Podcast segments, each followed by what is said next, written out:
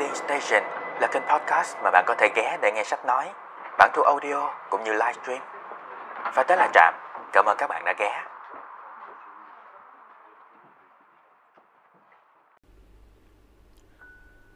Chào mừng mọi người đã quay lại với quyển sách Tôi là Bé Tô Tác giả Nguyễn Nhật Ánh Và hôm nay là số thứ hai Đây là một quyển sách uh, viết về góc nhìn của một chú cún tên là Beto về thế giới xung quanh, về cuộc sống của con người, những người thân trong ngôi nhà của cậu. Cũng như là những uh, suy nghĩ, những góc nhìn rất là đơn giản, ngây thơ, cũng rất đáng suy ngẫm từ một chú cún. Một chú cún nghịch ngợm và dễ thương. Và quyển này chú Ánh viết theo uh, bố cục là từng đoạn từng đoạn. Có 100 đoạn và mỗi số mình sẽ đọc khoảng 10 đoạn nha. Ok Tôi là Beto Nguyễn Nhật Ánh Số thứ hai.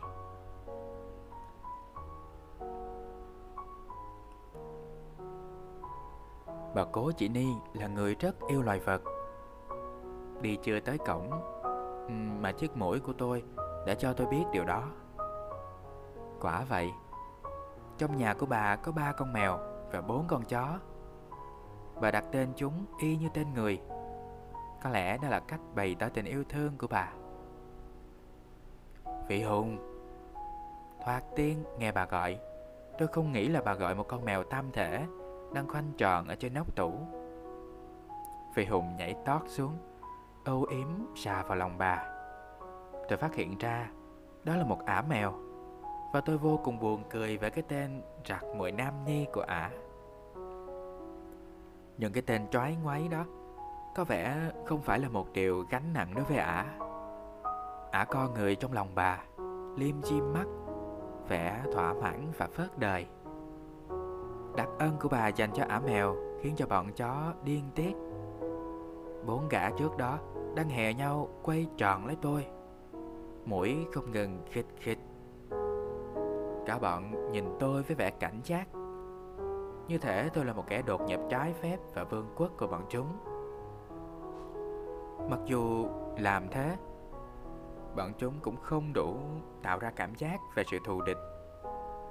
Vì ngoại hình của bốn đứa trông giống như là những quý ông tốt bụng khi ả mèo cuộn mình trong lòng bà và cố tình cất lên những tiếng gừ gừ du dương. Đượm vẻ sảng khoái, thì bốn gã lập tức bỏ mặt tôi đứng chơ ra ở đó.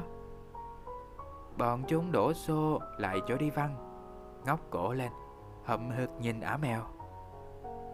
Từ xa, tôi không nhìn thấy vẻ mặt của bọn chúng, nhưng tôi biết chắc là ánh mắt của bọn chúng đang rực lên khi một kẻ được đối xử đặc biệt hơn những kẻ khác. Tự nhiên, hắn trở thành một cái gai trong mắt những kẻ còn lại. Dù bản thân hắn và những kẻ không ưa hắn xét cho cùng, thì cũng chẳng có ai ác độc gì.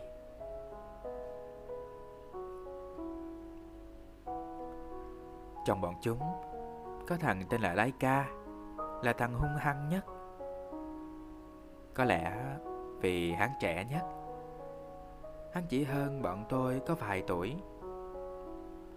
Các bậc có tuổi thường nghĩ chán rồi mới làm. Cũng như thể nghĩ chán rồi, Chả thèm làm gì. Còn ở tuổi của hắn Và của chúng tôi nữa, Muốn gì thì làm ngay. Rồi sau đó mới ngồi ngẫm nghĩ, Tại sao mình lại làm thế? Thường là trong đớn đau và chằn vặt. Để rồi lại quên rất nhanh. Thiệt là may vì đó là tính bồng bột. Người ta nói thế Và tôi cũng tin như thế. Cũng như tôi tin rằng Đó không chỉ là tính cách của tuổi trẻ Mà còn là phẩm chất của các nhà thơ Và các, các nhà cách mạng.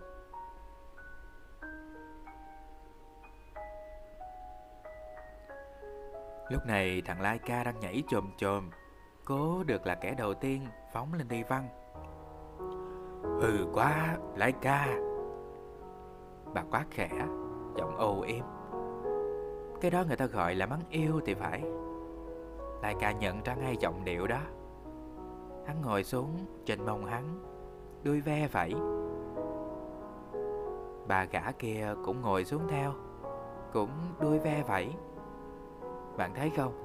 Ở đời, đôi khi giọng nói quan trọng hơn lời nói gấp trăm lần.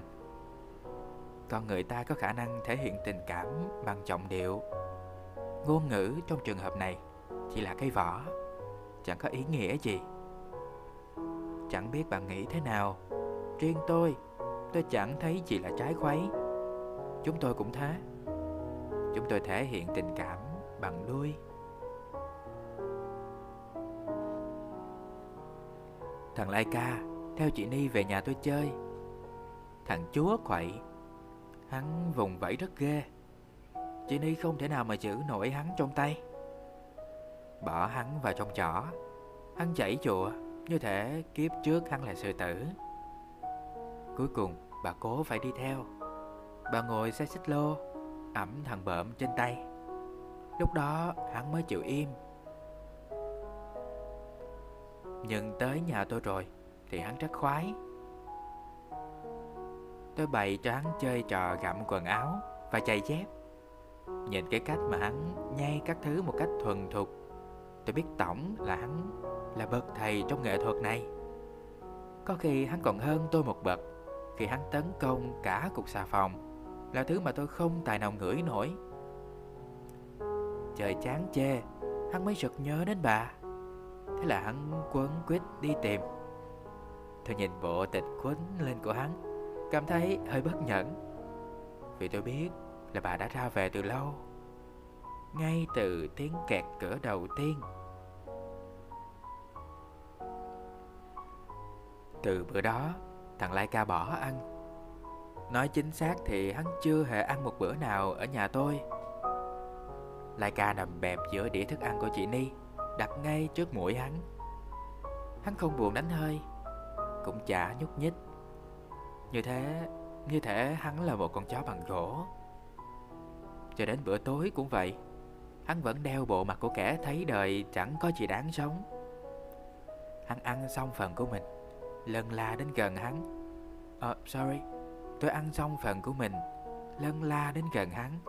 Và thú thật Tôi không thể nào ngăn được cảm giác thèm thuồng Khi nhìn vào đĩa thức ăn trước mặt hắn. Đó là một khẩu phần đặc biệt như dành cho vua chúa. Toàn là tôm, thịt, cá Thêm ba tê, chả lụa. Tôi chưa bao giờ được chiêu đãi thịnh soạn như thằng bợm này. Thậm chí ngay cả chị Ni Cũng chưa chắc đã được ăn sang như thế. Thằng lái ca lại càng không. Tôi ở nhà bà. Ờ, uh, sorry Ở nhà bà hắn. Hắn ăn uống kham khổ và đạm bạc.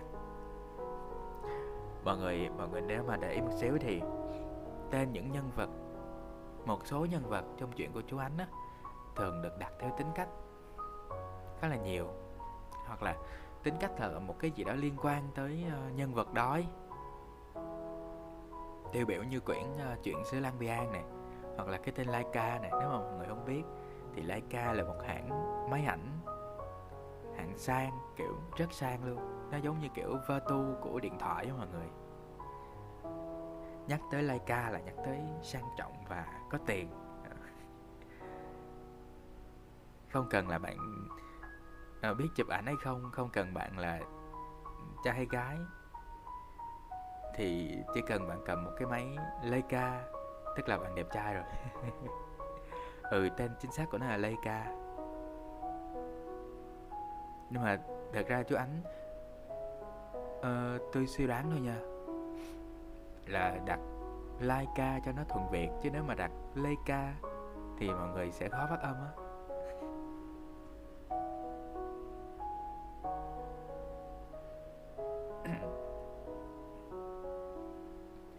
Ok, tiếp tục nhé. Ừ, tôi đã thấy hắn và bà cùng... sorry. Sorry, sorry, đọc lại nha.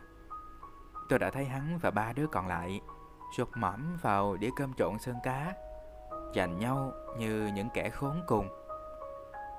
Nhưng có vẻ như hắn không khoái làm vua Bằng thái độ của mình Hắn như muốn nói Cả thế giới đơn sơ nghèo khổ ở nhà bà Mới là nơi mà hắn sống thanh thản Không một chút than phiền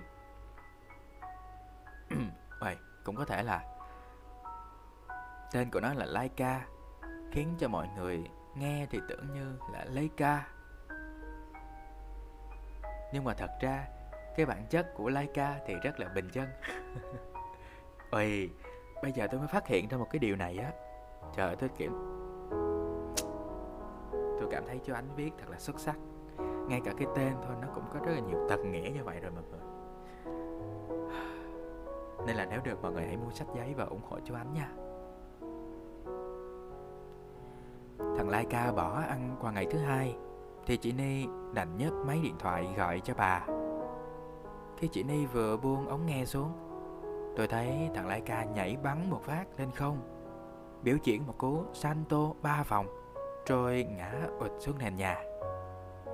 Như một tấm thảm tự cuốn mình, Hắn lăn thêm cả chục vòng, Vô cùng phấn khích, Pha cả vào bàn ghế và chân tường. Nhưng hắn không hề rên lên một tiếng.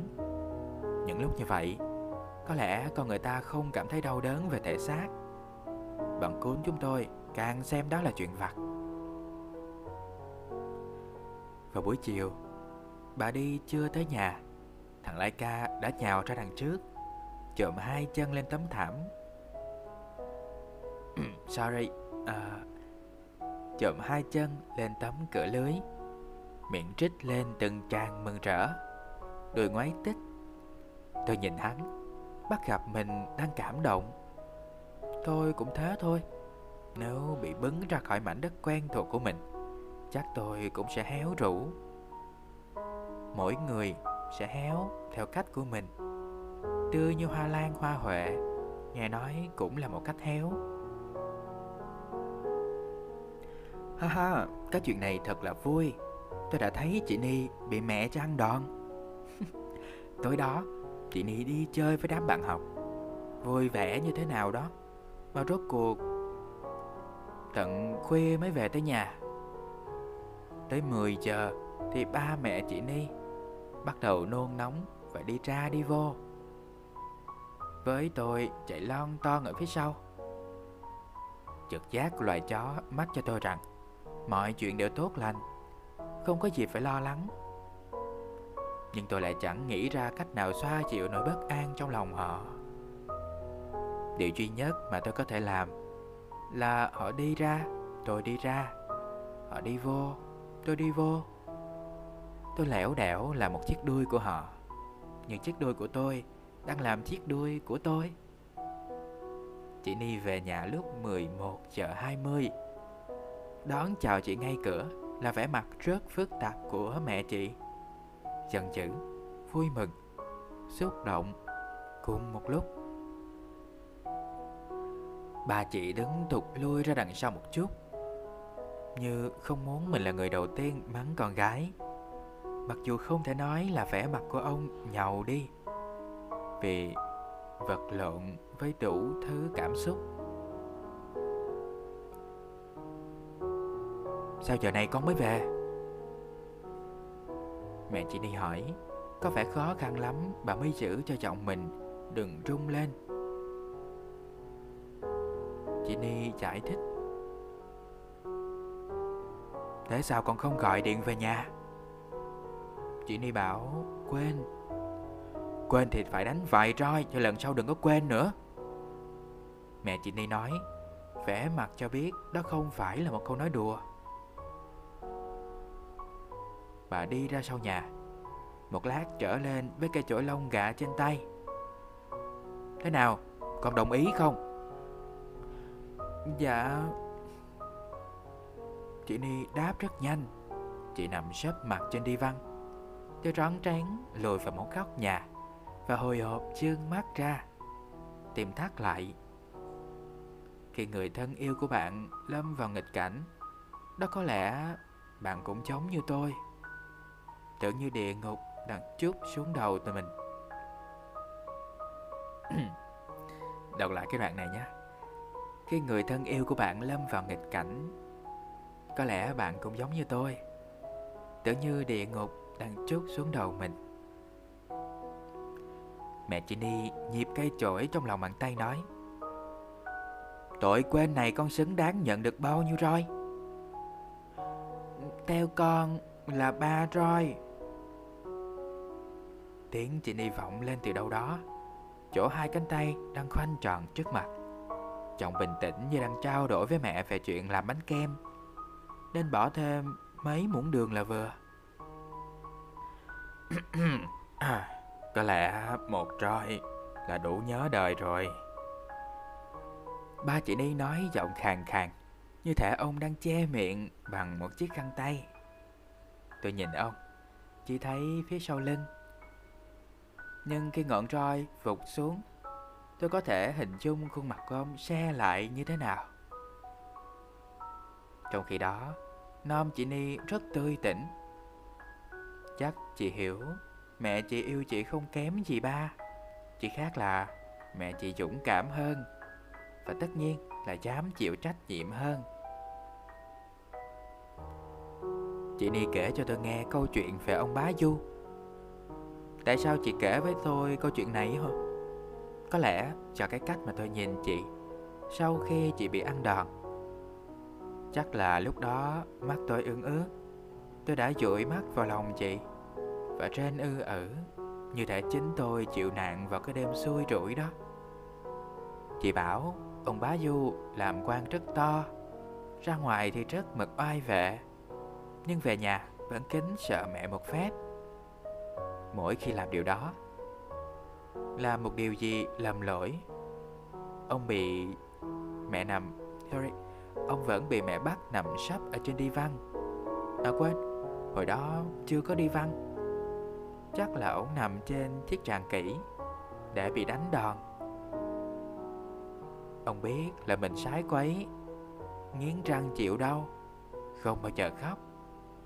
Thế nhưng một bữa kia Khóc rất to. Mẹ ông ngạc nhiên. Mọi lần con không khóc, Sao hôm nay lại khóc? Chẳng lẽ mẹ đánh oan con? Ông sụp xịt Thưa mẹ, Không phải thế. Mọi lần con không khóc Vì mẹ đánh rất đau. Con biết là mẹ còn khỏe mạnh. Bữa nay thấy mẹ đánh không đau chút xíu nào. Biết là mẹ đã già yếu. Vì thế mà con không cầm được nước mắt. Chị kể xong, vui vẻ nói Cưng thấy chưa? Ông bá Du làm quan to mà còn bị mẹ đánh đòn. Chị mới học lớp 10 à. Việc gì cưng phải buồn cho chị? Chị Ni kể chuyện cho tôi nghe. Thực ra là tự nói với chính mình. Chị nghĩ là tôi không hiểu được. Trong khi tôi hiểu hết. Tôi chỉ không hiểu mỗi một điều là Tại sao bị đòn đau mà không khóc. Còn bị đá, bị đánh đòn nhẹ thì lại khóc. Chỗ này tôi khác ông bá Du gì gì đó. Hễ bị đòn càng đau Thì tôi khóc càng to. Tôi có thể chứng minh điều đó. Với những gì liên quan đến Lão Hiến. Lão Hiến dĩ nhiên là một cái tên như mọi người, Nhưng tôi ghét lão đến mức không thèm gọi lão bằng tên. Lão hiến mắt, Tôi bèn gọi lão là lão hiến.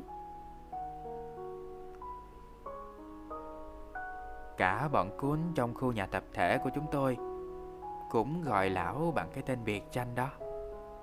Nói chung không đứa nào trong bọn tôi ưa nổi lão.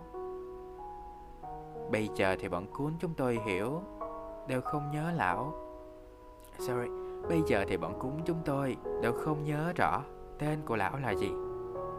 Khi người ta không còn nhắc đến tên một ai đó, Người đó sẽ bị xóa sạch khỏi ký ức của cộng đồng. Nếu bạn là một nhân vật, Bằng cách đó, Người ta sẽ xóa tên bạn khỏi lịch sử, Dễ như một hạt bụi. Với bọn tôi Lão Hiến thật đáng chết Còn cái lão Hiến lúc nào cũng ngứa chân, Đá vào bụng bọn cuốn chúng tôi, Những cú đau điến Là một lão hung thần, đột ngột mọc lên như một thứ nấm độc trong thế giới bình yên của khu tập thể. Bọn cún chúng tôi căn bản là thân thiện với loài người. Loài người yêu thương chúng tôi, và chúng tôi đáp lại bằng một tình cảm còn sâu sắc hơn. Tình cảm đó không cần phải học. Nó là một thứ bản năng có sẵn trong máu. Thậm chí, tình yêu và lòng tin vô điều kiện đó có thể được coi như là một phẩm giá. Nhưng không phải những gì thuộc về loài người đều tốt. Lão hiến thuộc về loài người, nhưng lão không tốt. Vì thế, chúng tôi phải trả giá cho sự tin cậy của mình. Khi bạn quá tin cậy hoặc sùng bái một ai, chắc chắn bạn không bao giờ đề phòng, thậm chí nghi ngờ và đôi khi bạn chết vì niềm tin ngây thơ của mình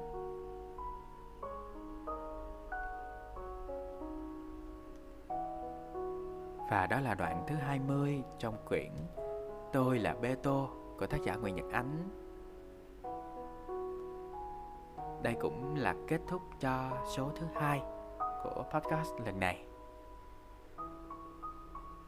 Để nghe những ờ, podcast trước cũng như những podcast trong tương lai, mọi người có thể follow mình tại website blog của trạm.com cũng như gửi về hộp thư confession tại website những tâm tư tình cảm câu chuyện mà người muốn chia sẻ hoặc là những góp ý của mình của mọi người cho mình.